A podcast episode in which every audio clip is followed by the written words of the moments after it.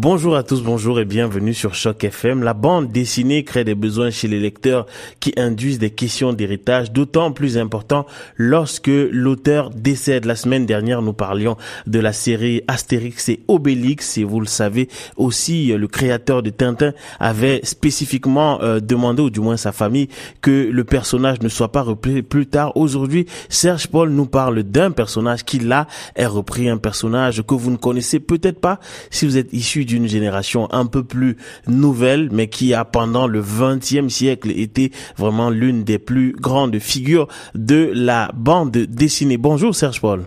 Bonjour Elvis, comment vas-tu? Ça va très bien et toi-même? Eh ben parfait, puis j'espère que nos auditeurs vont bien aussi, qu'ils vont passer un bon moment en notre compagnie. Ben j'imagine, euh, compte tenu de ce que tu as à nous présenter, tu vas nous parler aujourd'hui de Corto Maltese, un nom que je ne connaissais absolument pas, je dois l'avouer, et que je découvre grâce à toi, création de Hugo Pratt. Pourquoi est-ce que tu nous en parles aujourd'hui? Alors, je vais en parler pour deux raisons, parce que euh, pour moi, c'est une des plus grandes bandes dessinées, un des plus grands héros de bande dessinée euh, des années 80 euh, ben même des années, parce que ça fait 50 ans qu'il existe déjà, donc euh, un peu plus que ça, mais euh, il a reçu plein de récompenses dans des, dans des milliers de, festivals, et puis euh, parce qu'il y a une nouvelle bande dessinée qui sort au mois d'octobre, même si l'auteur qui s'appelle Hugo Pratt, un Italien, qui a donc créé Corto Maltese il y a une cinquantaine d'années, même si cet auteur est décédé, bien ça l'héritage de Hugo Pratt, de Hugo Pratt et de Corto Maltese, comme as dit tout à l'heure, est tellement important dans la bande dessinée euh, moderne que euh, on a repris en fait cette histoire à la façon de Corto Maltese et on a on a on a fait euh, continuer les aventures de Corto Maltese euh, comme exactement Hugo Pratt le dessinait. Oui, alors Serge, dans les descriptions qu'on a de de Hugo Pratt, on parle de son sens et des contrastes entre le noir et le blanc, ses talents de conteur et, et, comme tu le disais tantôt, ils ont fait des émules puisque il laisse un gros héritage dans la bande dessinée. Mais comment est-ce qu'on peut expliquer le fait que des séries telles que Tintin, telles que Astérix et Obélix continuent aujourd'hui à exister par elles-mêmes et que ce personnage est quasiment disparu pour ne laisser qu'un héritage? Ben, euh, il y a beaucoup de personnages dans la littérature, euh, même euh, francophone, qui connaissent les mêmes aventures. Je pense que à partir de l'instant où un personnage ou des personnages comme Astérix Obélix par exemple ont une personnalité assez forte et puis sont bien construits et ont une histoire derrière eux et un historique et qui sont bien placés dans une une société fictive peut-être créée par l'auteur, mais qui tiennent debout. Je pense qu'ils sont éternels. Regarde si on regarde Don Juan, euh, bon bah Don Juan, euh, il pourra jamais, il pourra jamais partir, il sera toujours là. On utilise même l'expression être un Don Juan tellement euh, le, le, personnage été ancré dans les mémoires et dans la, la, la culture euh, euh, francophone. Donc euh, je peux pas expliquer pourquoi, mais je, je pense que c'est mon petite explication, c'est ça, c'est que ce soit un personnage qui ou des personnages qui marquent la population, qui marquent les cultures et de par leur euh, leur personnalité marquante, on va dire, mais aussi de par la solidité de leur histoire et la solidité de leur de leur de, de, la société dans laquelle, dans laquelle ils existent. Par exemple, euh, si je prends Astérix Obélix ou même Corto Maltese, on va revenir là-dessus bientôt, Astérix Obélix ou même Tintin, sont ancrés dans des sociétés fictives, mais qui parlent d'une société qui a vraiment existé. Euh, les Romains, euh, on sait que ça a existé, euh, César était là aussi, Tintin euh, est dans une société euh, d'avant-guerre euh, qui existe aussi, Corto Maltese, il vit ses aventures entre le début du XXe siècle, 1915, jusqu'à 1925, 1930. Donc c'est ancré encore dans une dans une histoire qui existe vraiment, même si c'est romancé et si c'est euh, changé entre guillemets, mais je pense qu'on se fonde sur une réalité historique. Ok, alors tu euh, tu nous parles de, de, de ce personnage là, on le disait tantôt, euh, porté et créé par euh, Hugo Eugenio Pratt, qui est né en 1927 et est décédé en 1995. Ça fait ça fait un bon bout de temps déjà qu'il est décédé et qui donc est en train de reprendre ce ce personnage et à quoi est-ce qu'on peut s'attendre? Donc, ce qui est intéressant, euh, et je vais parler des, auteurs, effectivement, des nouveaux auteurs, euh, c'est que Hugo Pratt est un Italien. Il a commencé à écrire euh, Corto Maltese dans des dans des magazines de bande dessinée, comme souvent c'est le cas. Et c'était un journal italien qui s'appelait Sergeant Kirk, qui tirait des bandes dessinées un petit peu comme ça, de façon marginale. Et puis ça forcément marchait pas forcément aussi bien en Italie que ce qui s'est passé quand il a le rédacteur en chef de Pif Gadget en France a demandé à Hugo Pratt, bah écoute, est-ce que tu peux, euh, est-ce qu'on peut euh, faire tes histoires de Corto Maltese chez nous? Et euh, comme on dit, comme on dit au Canada, ça a bien pogné.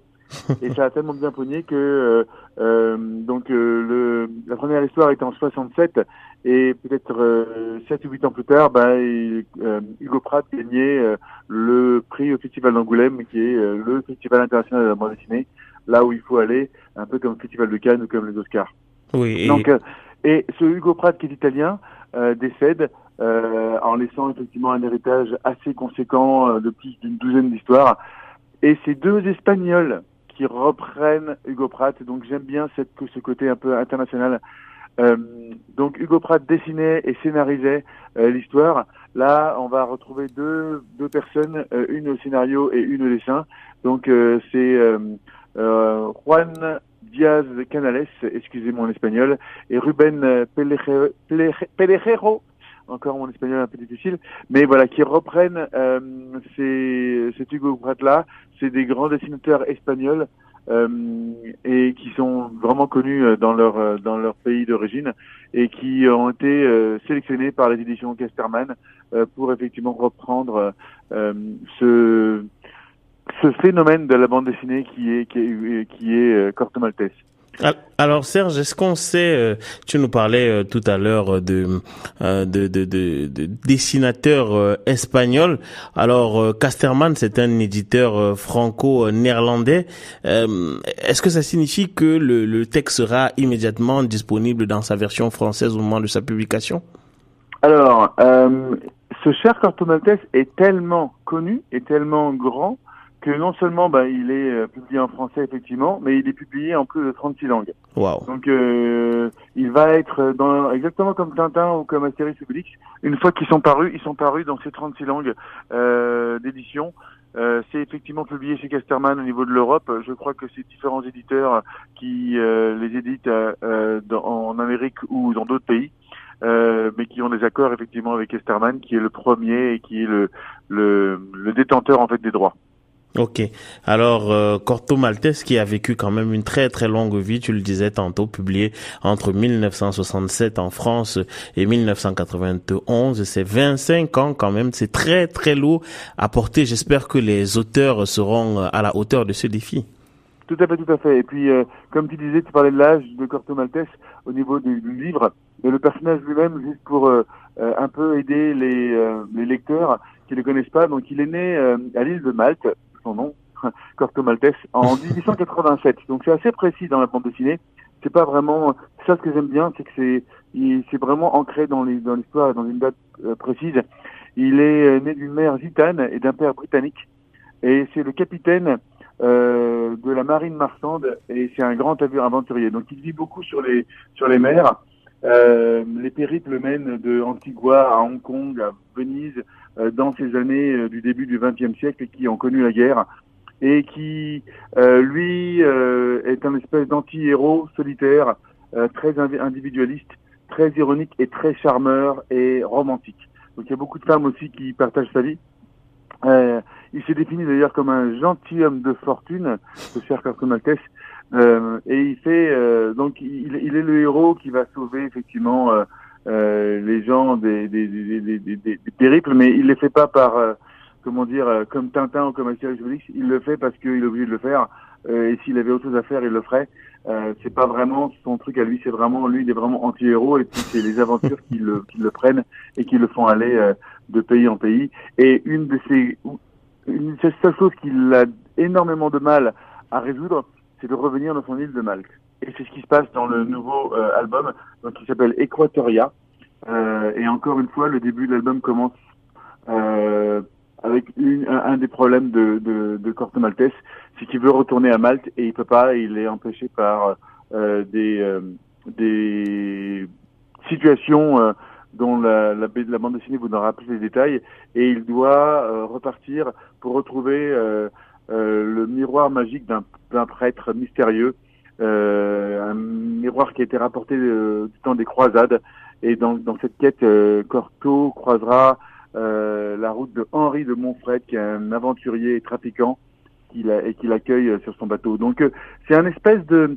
Moi, à chaque fois que j'y pense, je pense à Arthur Rimbaud, je sais pas si vous connaissez, je parle aux auditeurs là maintenant, mais Arthur Rimbaud, c'était pas uniquement qu'un une personne qui écrit des poèmes. Il a été marchand d'armes, il a vécu en Éthiopie, il a vécu, c'était un grand aventurier. Et moi, encore, pour moi, Corto Maltese, c'est euh, Arthur Rimbaud. Euh, je vous souhaite vraiment de lire cette bande dessinée. C'est c'est pas de la bande dessinée, euh, comment dire, le style. C'est pas Tintin ou Astérix où c'est très très clair. C'est quand même assez euh, euh, c'est bien défini, mais pas aussi bien défini qu'Astérix Obélix.